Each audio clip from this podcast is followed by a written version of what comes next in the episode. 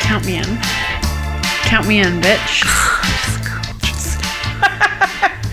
So, today you made one of the most elite food combinations for our you. Mm. dinner lemon and pepper and parmesan. and parmesan. But we're doing duos, I thought. Oh, Yeah, like pairings. The Okay. elite food pairings. My sure, sure, apologies. sure, sure, sure. So, lemon and pepper. Or lemon and parm, or parm and pepper. Quechua pepe, anyone. Um, anyways, it was elite, as I said. but what is the most elite food pairing? I mean, I've been thinking about this since we first talked about it, and I think that literally might be it for me. Really? And, it, and it's not a duo; it's the tri- it's the triad. It's Hmm. like a lemon or a lime, actually, Mm, okay, okay. but like a lemon and a pecorino and a black pepper. Hmm. That is pretty ideal. It's elite. It is elite. I immediately went to the sweet side of things because I couldn't help but think Take that off your hand. I've just been chastised rather aggressively, and that's the elite combination of this podcast, Emily and Marika. Um, anyways, I think it's peanut butter and jelly. Mm. Because, and I know that this is silly, because how many times do you actually eat a peanut butter and jelly sandwich in your life? I ate one like every single day for all of You second did. year. You did. Um, but I was thinking about it, and I was like, that's pretty legit. It's got all the things you need. I mean, it's it's sweet and salty. That's it's a classic for a reason. Yeah. I think that's it. I just love sweet and salty. See, and I would have always said that about myself, but I found myself over the holiday season being confronted, as I would like to say, with the sweet and salty um, popcorn mixes that are out. yes. I don't care for them. Well, which ones did you get? I don't want a sweet popcorn. Okay, well, that's, I think, a problem. I saw a video the other day of somebody making caramel corn from scratch, and I was like, oh, fuck me, that looks good. Like, I've had like a true, like a kettle corn, which is like the origin, Yeah. the er sweet and salty. I've said that every time this podcast, and now I like like the last three weeks, so I need to. And that's like okay for maybe a handful. I just love a sweet popcorn. No, We'll agree to disagree. yeah, that's fine. And I'm clearly on the salty kick today, too, because I did oversalt all my food today. you did put salt on our very salty risotto. I'm sorry, I was feeling it. I'm not offended by it. One would think that I am a smoker the way that I used salt today. Is that true? Do smokers over salt? I feel like that's a thing, isn't it? It's a thing now that I've said it. Well, all right. We're Uh, not talking about food pairings. We're not today. talking about food pairings. Although, if you do have them, please feel free to send us a message on Instagram at Pantry Staples Pod. dot com. No, that's not true. Pantry true. Staples Pod at Instagram. Um, yes, here on Pantry Staples. The podcast where we dish on your favorite foods. Oh my god, I'm sorry, I forgot my like what I was doing there. it's fine. Um, I'm Marika. And I'm Emily. And I clearly don't know what's going on today. Or any day really. It's fine. You know, it's been Christmas. This is the last episode of this season on Oh, that's right. yeah on restaurant related Secret menu. foods. It's not a secret menu. You always say it, I know. and it's catchy, but it doesn't make sense. No, it doesn't, but I'm going with it. Secrets of the menu. sure, Secrets of the menu does make sense. it makes more sense. I Well- stand by it. It's fine. So yeah, so this is the grand finale of the season. So I'm gonna break out the pyrotechnics. Oh. that was terrible. I loved it. I know. Thank you. It's literally in my notes. I'm writing like full cheeseball scripts. That's where we're at. Going well. But yes, flambe. We're talking about flambe. Gonna light this podcast up. I'm gonna light it on fire. This girl is It's on on fire. fire. Alicia Keys sponsor us. Oh my goodness. Rip. Um, so yes, flambang comes from the French word for flamed, which is perhaps obvious. Yadoy. I guess. I mean, that's one of those French words where it's like, it does sound exactly ish, Yeah. but sometimes they don't, and I it's. always forget that people don't speak French. it's- Don't do that. maybe the most incredible thing you've ever said. So, yes, at its most basic, flambéing is a cooking procedure where alcohol is added to a hot pan and lit on fire. We've been there, we done that. It's delightful. Yeah, and so it can be just like that basic process can be a fairly simple step in many different cuisines as a way to cook off the alcohol part of say a cognac or rum or even Any like sort a, of flavoring. yeah, even like a cooking cherry kind of a thing, um, and leave the flavory parts um, to accent the sauce or whatever you're cooking. But it is most associated with showy tableside service at only the fanciest of restaurants. Ye fancy restaurants. Um, and so that's obviously the part that we're going to talk about today because that's the fun part. You doy. No one wants to hear about a sauce that's just like being made in the quiet of a kitchen that no one ever sees. Yeah, where it's just like a kidding, we do. casual, like, yeah, I'm just reducing this liquid. It's fine. it's chill. Don't worry about it. um, It's actually the opposite of chill when you do it in front of the guests. then is. it's a fire. it's lit. Lit. Get out. Oh, there's so many puns. Um, shockingly, or not at all shockingly, the origins of flambe cooking were very non-existent on the internet. It was one of those classic, like very similar to with my shrimp c- scampi um, research, where I kept running into like the same, very blatant, like copy and paste of like the most. Oh, like this this writing is I love it already. nails on a chalkboard. So I'm gonna have to. Please. It's We all need to experience. Okay, quote. Well, the art of the flambe is supposed to have originated in the 14th century around the Moors. Around the moors. Thank you. Mm, Okay. It gained prominence only by the late 19th century. Another variation to its origins is believed to have been more sudden. I can't even. This I don't is- know what that means. no, of course not. it is told that Henri Carpentier, a waiter, accidentally set fire to a pan of crepes being prepared for Edward the oh Roman numerals seventh, Nice. the future king of United Kingdom. There is no article, and I directly copy and pasted this. Thank you. That's excellent. Though this theory has not been proved, it seems the safest assumption of the start of flambe in recent times. First of all, I don't want any safe assumptions when there's fire around. I want dangerous assumptions. Also, like, I'm sorry, the word of, and we'll get to this later. Henri Carpentier was 14 when this account was supposed to have taken place. So the words of a 14 year old waiter. Well, child labor this- was that was probably like close to the end of his life. Not teasing, obviously not, but like you know, he'd been in the game for at least ten years. This is in the 14th century, the 19th century. This is like not. There's no way of knowing when Oh my did they start working children. I mean, the 19th century. But anyway, the safest assumption as like that's not. It is not the safest assumption. Assumption. yep.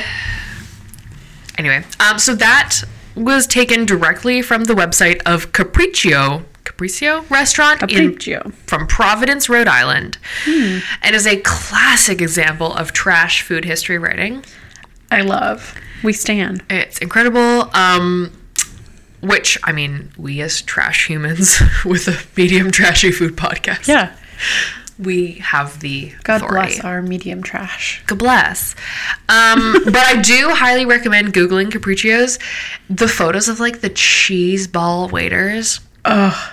It's like exactly what you hope from uh like they're they're they're mustachioed. Oh, yes. They're all in um like like actually what is I think the best kind of a tableside service waiter look, which is like the bow tie and like a proper like a apron? tux. Oh, a Like a tux. full tuxedo. Ugh. Yes. it looks great. And actually the food kind of was like that doesn't even look that bad.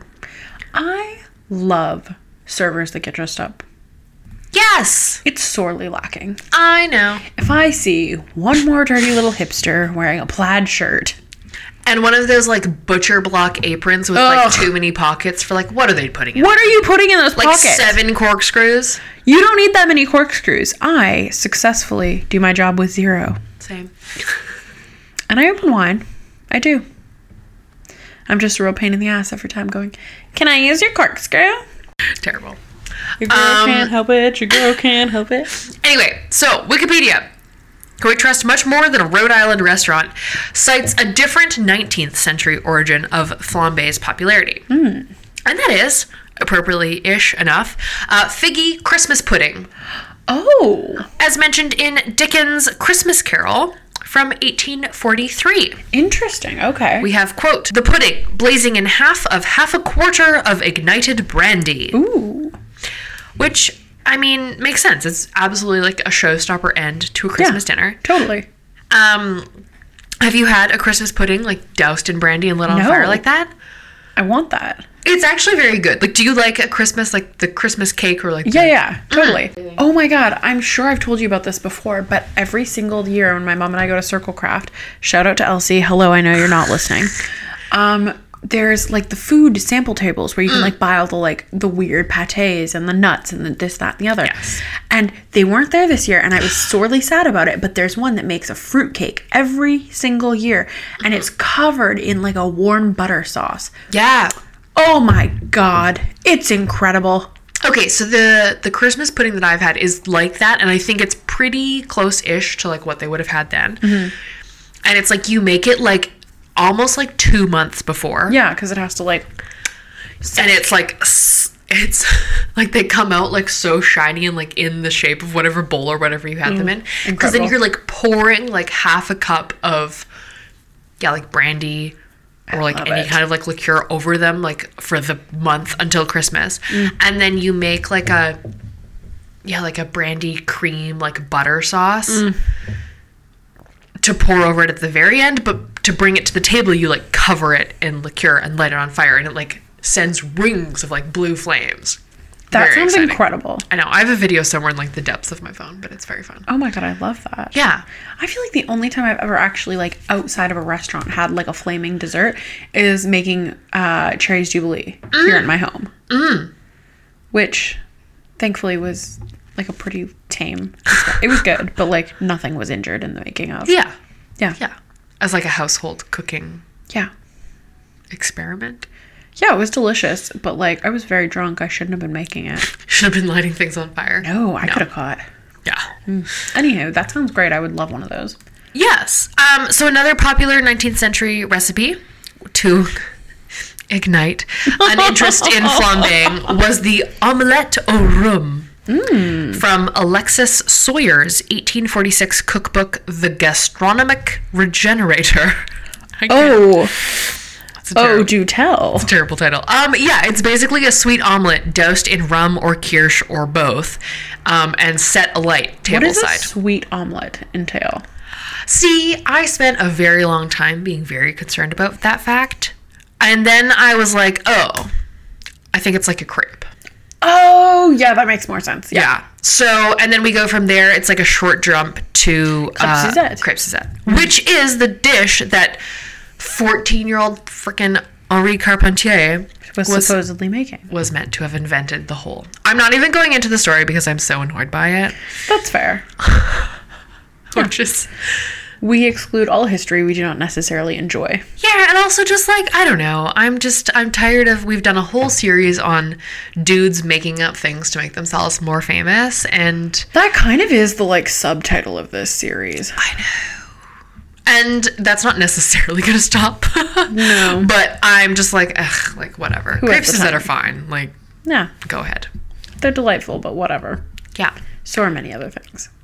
Would you like to indulge in science corner? I would. this didn't get as sciencey as I'd like hoped when I originally pulled the article, but it's still like I don't know.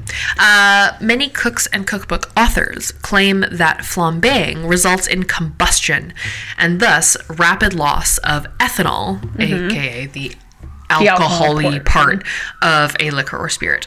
It is also said that a flambe flame can exceed 500 de- degrees Fahrenheit and produce rapid caramelization and browning. Really? Well, no. I was gonna say that seems pretty fucking hot. But I think like so the article that I was reading for this, they were like the only reason to light something on fire is because like it looks fun, Okay. I mean, makes sense. and they were like, there's like a lot of people out there that are like, no, like you have to do it, like that's what imparts the flavor, and like you need to light it on fire to reduce the alcohol parts, and otherwise you're just blah blah blah blah. So they're like, okay, is that true? So they sought to um, to test whether the effects of the flambe flame um, had more to do with heat or like the fire itself.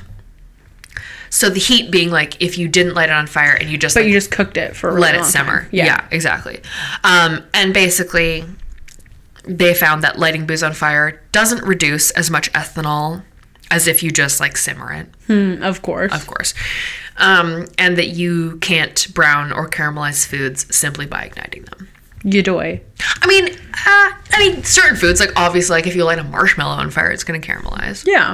and like certain things, but But it's not like that's not the technique. no, yeah, um, no. So yeah, it's um, Fake news. it's it's not like the like they went into all of this stuff about how it's like if people don't want to have alcohol in their diets or like blah blah blah and it's just like okay like yes mm-hmm.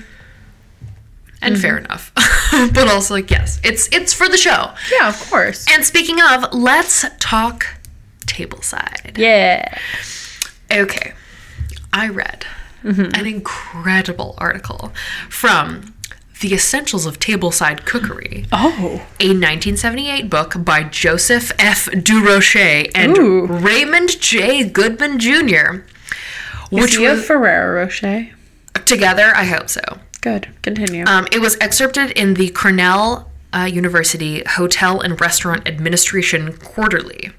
oh, what an incredible publication name. I know it's like I think they actually say HRA Quarterly, which is like more, but for the purposes of the podcast, Mm.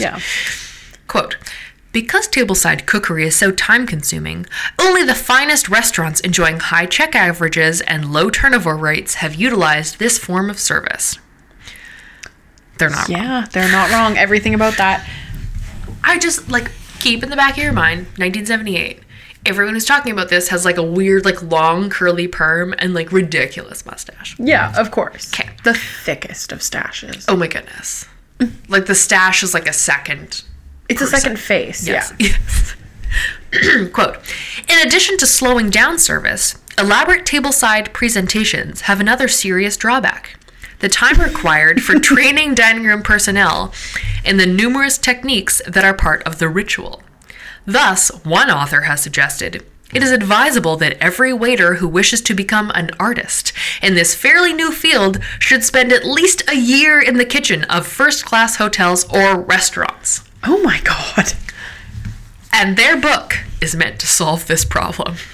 Ah, oh, an interesting sales pitch there. Yes, yes. So you could do a year in the kitchen or buy this book Read this for basically- $25.99. Basically, it's a pamphlet. Oh, okay. Um, and they tested it on Cornell. Like this, what I'm reading, like, is from the, the yeah, like the Cornell University, Mm-hmm. and it's like basically like their paper being like, we did these stu- like they tested it on Cornell students with quote no previous exposure to the rudimentary forms of service. Hmm. And so like this this is how to do it. This is the techniques. And actually they've got a lot of charts and checklists which I was like ooh.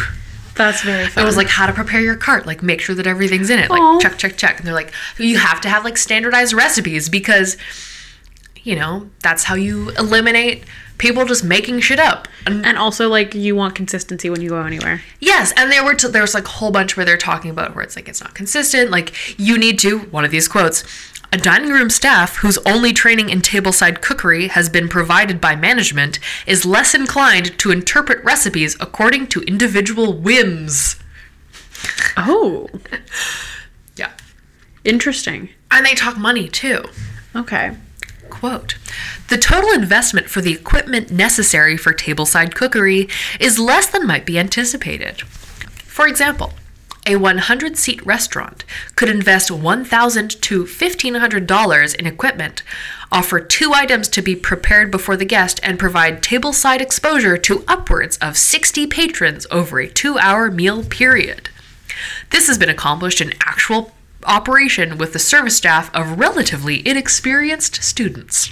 I need to know what restaurant. Like, did they set up a fake restaurant to test this? I Like, that's all I can think is that they, like, created a fake restaurant for this. I don't know. I don't know. Um Inquiring minds need to know. inquiry. I know. We'll find it. Um, the true pièce de résistance was the little like. There's like a little fact box Oh, good. because it's like a textbook basically. Yep. Um, at the end, talking about quote food service employment, the figures, And spoiler alert women account for 70% of the total food service labor force and make up 35% of managerial positions. That seems like a high figure, actually, like, considering what literally- I'm seeing. and then they go and they're like, yeah, this is literally like they're bragging about it because the 1976 national percentage of women in management positions across all industries in the US Mm-hmm. was only 20%. Fuck. so it's like almost double. That's crazy. But of course, are women mentioned anywhere else throughout this article? No. No, it's the always the service captain setting his cart. Mm-hmm. He is coordinating the timing of regular plated dishes with the kitchen. Ah, of course he is. And of course, it's the mustachioed dude with the bow tie pouring brown sauce over the brown veal marsala in all of the pictures of this book. Brown sauce on brown. What a. Ugh. No. But then again, did I go on eBay and buy this book for twelve dollars for Did your you birthday? really? Hell yeah, I did. Oh, I'm so excited.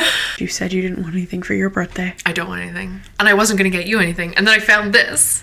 Wow, I'm deeply angry at you, and mostly so because I've been trying to find the Oscar of the Waldorf book for you for like literally months. I'm in a lot of chat rooms. Oh my goodness, incredible! It's very hard to find. this is so exciting. You're not gonna get it, It's fine, but I'm in the chat rooms. I appreciate that we're both simultaneously buying ourselves. Weird books like this, yes, thank you. It is obviously the plan. Yours is already shipped. Oh my god, that's incredible. Oh, I bought it last night. Wow, that's very quick. I hope it's not like a weird scam. It looks literally like a pamphlet. Like I'm it's, so excited. I can't wait. Oh my god, I'm freaking out right now. um, I'm gonna ex- examine the crap out of this. I'm so excited. Ugh. Okay.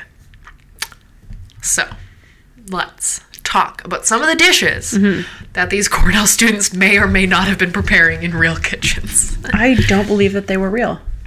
I don't This know. is a simulation. Maybe.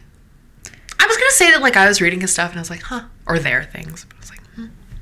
Hmm, they're not wrong. All right. They were That's- literally getting their PhD in table science service. That's really funny. I mean, no, they were getting their PhD in like manage hotel managerial studies, but No, it's the PhD in table side service. That's what it is. yeah, Have I, you know, when you can like get a doctorate even though you didn't go to the school? yes, Have we earned our doctorates in table side yet? I feel like you have probably. Yeah, I fucking hope so, babe. That's, that's why you get this book. Jesus. I'm not a server. I shouldn't be making this many salads. I'm tired. We all know. Well, we all know. I like singed my fake eyelashes off making Tragic. bananas Foster that one time. Tragic. Okay, I didn't singe them off. I just like melted the tips. But like that's kind of almost worse, I think. I mean, Eh, they you were weren't blinded, but like, ugh, they were on their way out anyway. But Mm-hmm. it was um fair. it was uh, dark times. Um, okay, but yes, let's talk Mm-hmm. flambéed table side dishes. Yes. And let's start savory with Steak Diane. Yep. She done it. Steak Diane Mm-hmm. itself, unsurprisingly, I guess, has murky origins. Of course. Probably in London around the 1930s. Makes sense. Probably uh, invented by Bartolomeo Calderoni, Okay. the head of Quagliano's restaurant in All Mayfair. of these names are fake. I was like, what are these words? Good try. Um, uh, he apparently cooked it for the then Prince of Wales. So I don't know, is that like the dead Philip? Philip? Is it Philip? I can't fucking remember. The 30s? No one knows. No, probably someone else. Anyway, doesn't matter. Hmm. We don't know. Probably fake. Um, Diane, Mm-hmm. as like a style of cooking, um, and more specifically, sauce a la Diane, Mm-hmm. has older origins relating to classic mythology. I Diana, goddess of the hunt, Which means it's foresty elements like mushrooms. and venison. Mm-hmm. And we could call it Artemis, but this is a pro Roman podcast. It is. Thank you. You're welcome. Um, yeah. So, starting in the mid 19th century, like anything that has like gamey elements. Yeah. was like, yeah, it's a Diane. That Sauce. is very fun. It's very fun. So, it makes sense that then it's like, because these earlier recipes were like quite similar to what we know as steak Diane now. It's like a roux with pan drippings, like maybe some brandy, cream, pepper, mushrooms, whatever. Um, but the steak Diane as like a flambe situation. Um, it's more like from New York in the 50s. That makes sense. And that's kind of like we're like when we're really at the golden age of flambeing. Kind of seems like it'd be Ni- New York in the 50s. It's like the 50s, 60s, also New Orleans, and we'll get there. Oh, yes, of Yeah. course. and it's just like what what's a fancy way to make uh, a shitty cut of meat look nice and overcooked And this is the thing, too, is that like all of tableside is really just about dressing something that's like quite simple up and making it like a bit of a showpiece.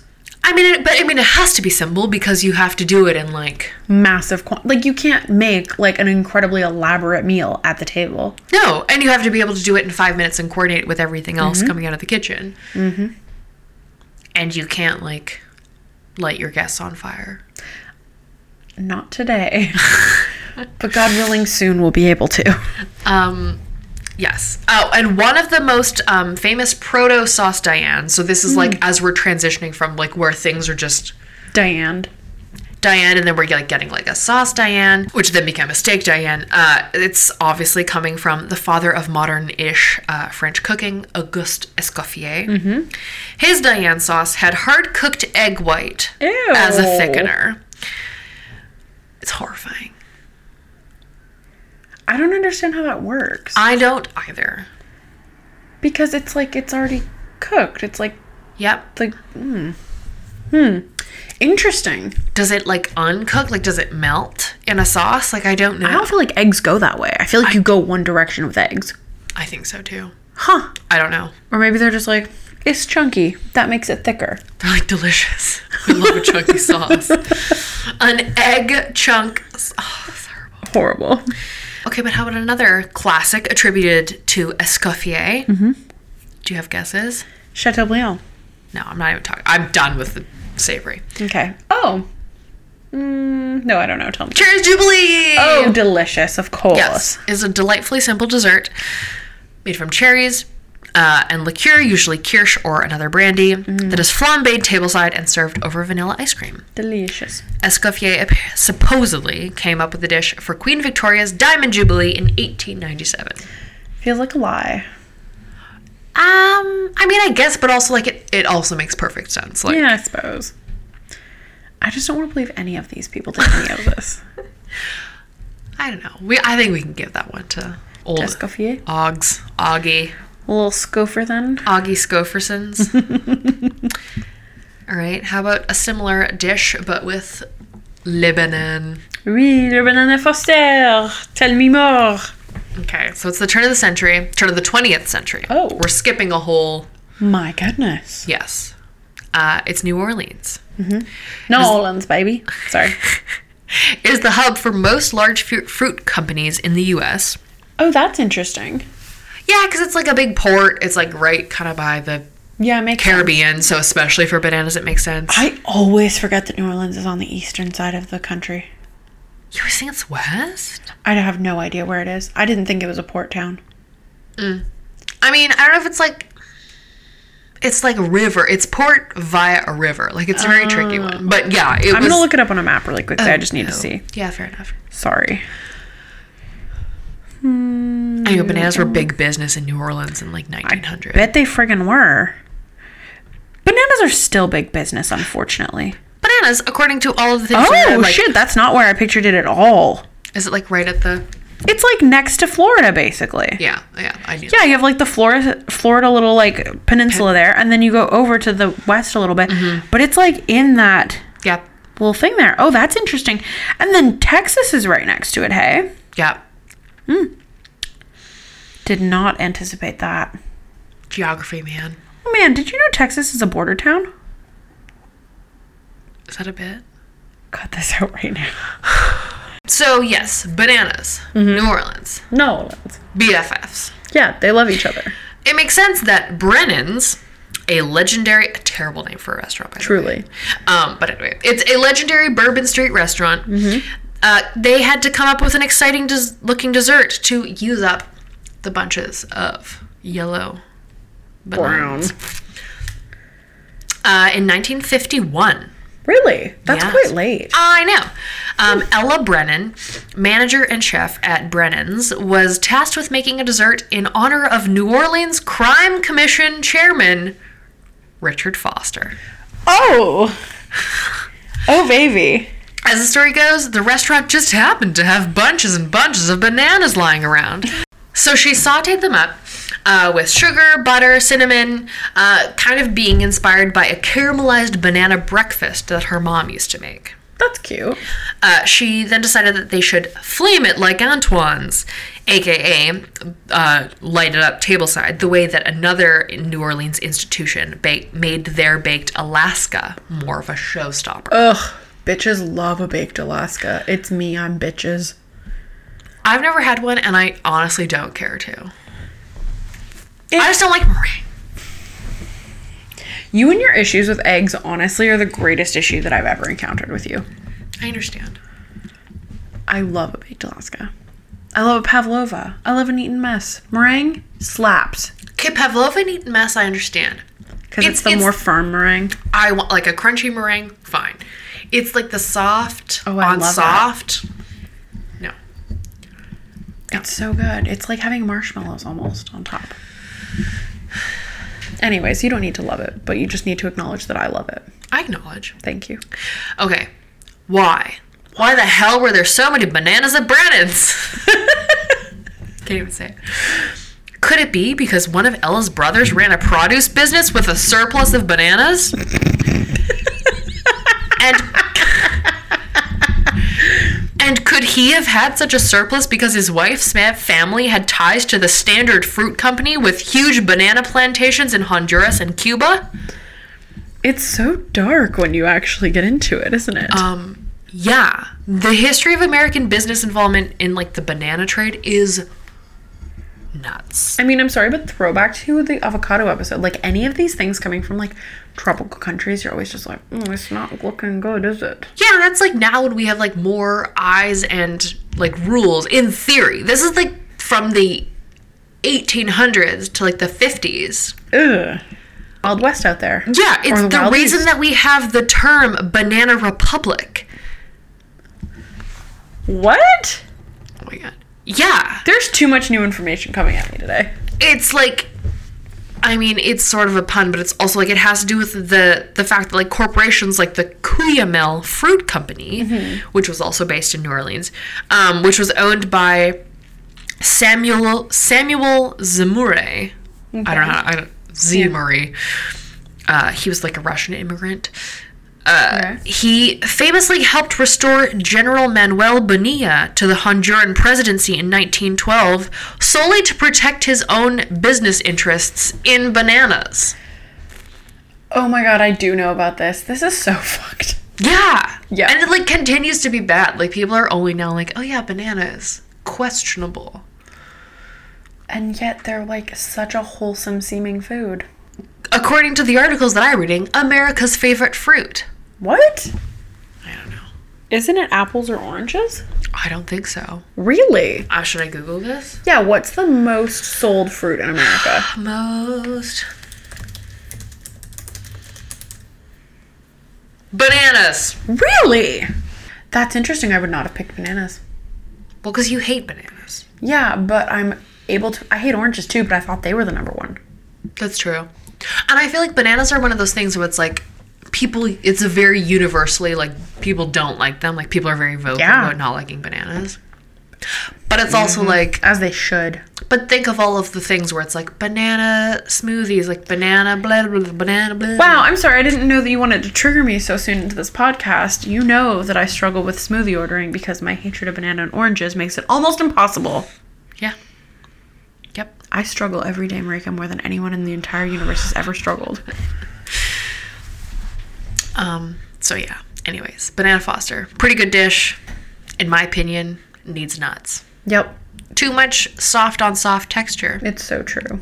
That's why when I make mine, wh- like, I really don't, like, leave them in for very long. I try and get them out when they're crisp as hell. Yeah, you do want like you have to like caramelize, get a strong caramelization, And then get them out.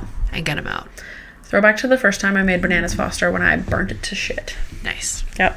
Yep. ah, I like a burnt caramel. Anyway, Ellen and her family would probably not disagree.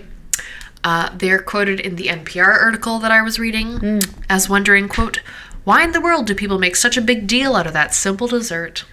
That's funny. I know it's cute. Oh, I love that. Okay, do you want to talk briefly about flaming cocktails? Yes, of course. And also, side note, how rude that you haven't prepared a flaming cocktail for us today. I don't think I have any of the necessary. No, we don't want anything. We don't want Yeah, also, it's like late. We can't be having. It's not. Um, okay, flaming cocktails. Mm-hmm. Very similar to flaming foods, have an origin in the mid 19th century. Mm-hmm. I mean, at least according to what I can find on the internet, which is obviously Eurocentric. Blah, blah, blah. Mm-hmm. Yeah. Uh, the blue blazer, Oh, what is this? not a coat, not the vest worn by. Oh, okay. No. Uh, it was a very showy drink, popular from the 1850s until around 1890. It called for a glass of whiskey to be mixed with boiling water and sugar, then lit on fire and poured back and forth between two mugs. The bright blue booze flames stretching longer and longer with each pour. Oh, that's so fun. Yes. We could make that. I don't think it tastes very good. Hmm. Um, people at the time claimed that the flame was necessary to take the burn out of the cheap whiskey. I mean, that seems accurate. Again, actually. 1850s. Like, Um, wasn't, and I feel like this is just like a way that they phrase it that I'm probably misunderstanding, but wasn't whiskey like basically gasoline at that point? I mean, yes, but also like no, but yeah, Yeah, but like it was rough stuff. yeah, and like, and I'm sure that the people making a blue blazer Mm-hmm. are like, not, not- using the good shit. no, no, um, yeah. So they were like, yeah, we gotta like take the burn out, burn off the ethanol. Um, but um, by the 1900s, it was super out of fashion, and it was basically considered like a stunt drink, kind of like a Jaeger bomb. Today, Aw. so it's like, oh yeah, only like the dumb teens do that. That's really funny. Uh, a similar drink from a similar time is the Cafe Brulot, also popularized in New Orleans. It is a boozy coffee drink prepared or rather performed tableside. Okay, this is the, the description from Wine Enthusiast. Brandy and orange liqueur are combined in a ladle, ignited, and then sent on a fiery journey down a long, spiraled orange peel studded with cloves into the silver plated brulot bowl below. Chicory coffee is poured over the top to douse the flames, then sugar and spices are added. The finished drink is then doled out into teacups. That's cute.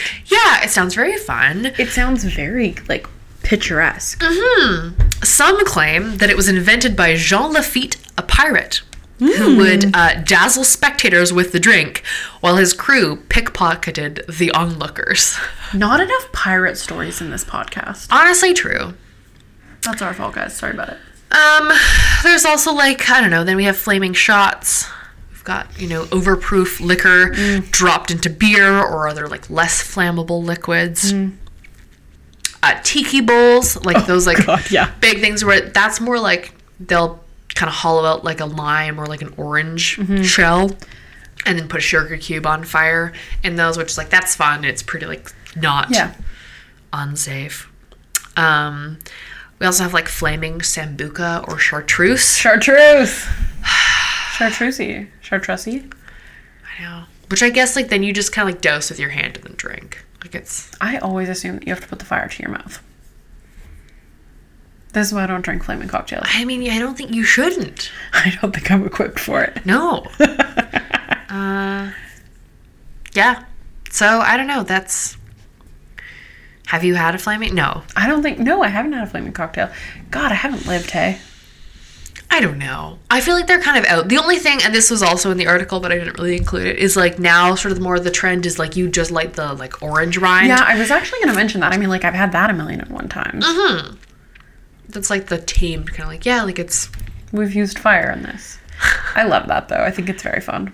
yeah and apparently there are like some like fancy bars where they have like a iron poker where they'll like use that to like stamp their oranges or whatever like light the drinks like it's like yeah we're getting like singed Oh, that's fun. but of course whether it does anything or is just like a fun It's show just a fun show. it's like it's the blue blazer It's the Blue Blazer of 2022. What else- 2023. oh, mon dieu. when i was reading blue blazer it didn't sound as much like it was like a Like Blue Bloods. I, I was thinking like a like a work outfit. like the bl- I can't. I'm wearing a Oh blue blazer to Mm. work today. Ah, the blue Oh, you blazers. mean cups into cups of whiskey?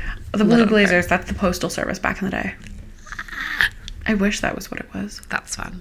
Yeah. What flaming cocktails have you had?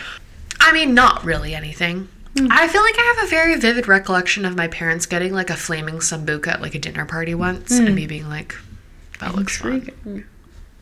But I don't care for sambuca, so No, it's bad. We're not bad, but not to my taste. no. But now I want flaming chartreuse. Do you? Yeah, I need to have it ever else. I'm gonna die. They won't do it. It's weird. Shocking that places don't want to like light themselves on fire. Weird. Yeah, we are still one of the last places in the city where you can potentially have a fire hazard. Grandfather did. grandfathered in. Um, I'm sure everybody's already heard this story, but the time when this was like ages ago, a million years, and it was an old staff member who like spilled it was back before we used the canisters it was like actual kerosene and it spilled and then they poured water on this fucking flames on the floor to put it out but it didn't put it out it turned it into a lake of fire in the middle of the restaurant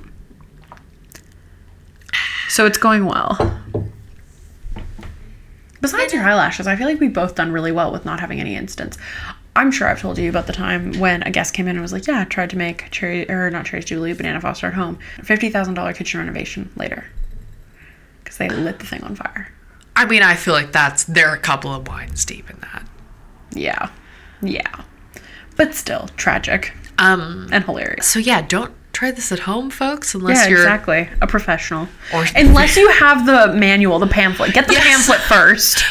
Uh, yes. Once arrived, maybe we'll start posting pictures onto the grams. Yeah, we'll post a picture of me lighting my kitchen on fire. You too can see what that looks like. I'll That's be out on probably- the street. yeah. Eh, That'll be fine. insurance fraud. Don't say it so loud. Yes. So you can find that on our Instagram, which is Pantry Staples Pod, Not.com. not.com. Um, Mm-hmm. If you would like, you can rate, review, and subscribe to us. Tell your friends, tell your foes. And that's the end of this season, you guys. And we will be back next season to discuss mold. Yeah, It's going to be moldy. it's gonna be moldy. You know, the the thing about mold is if you can't see it, it's not there. Exactly. Fake. Just kidding. Well, we'll tell you. We'll tell you how much of that bread that you can eat before it's a problem, or how much of the cheese you can eat that's got moldy before it's a problem. We're gonna give you very loose guidelines because Yeah, some of we're not us are not. We're not daredevils with our tummies. Or we are. Maybe we are. Maybe we're daringer than you. Who's to say? All right. Well, goodbye. Yeah, we'll talk to you, I don't know, in like a month or six. Who's to say? Bye. Bye.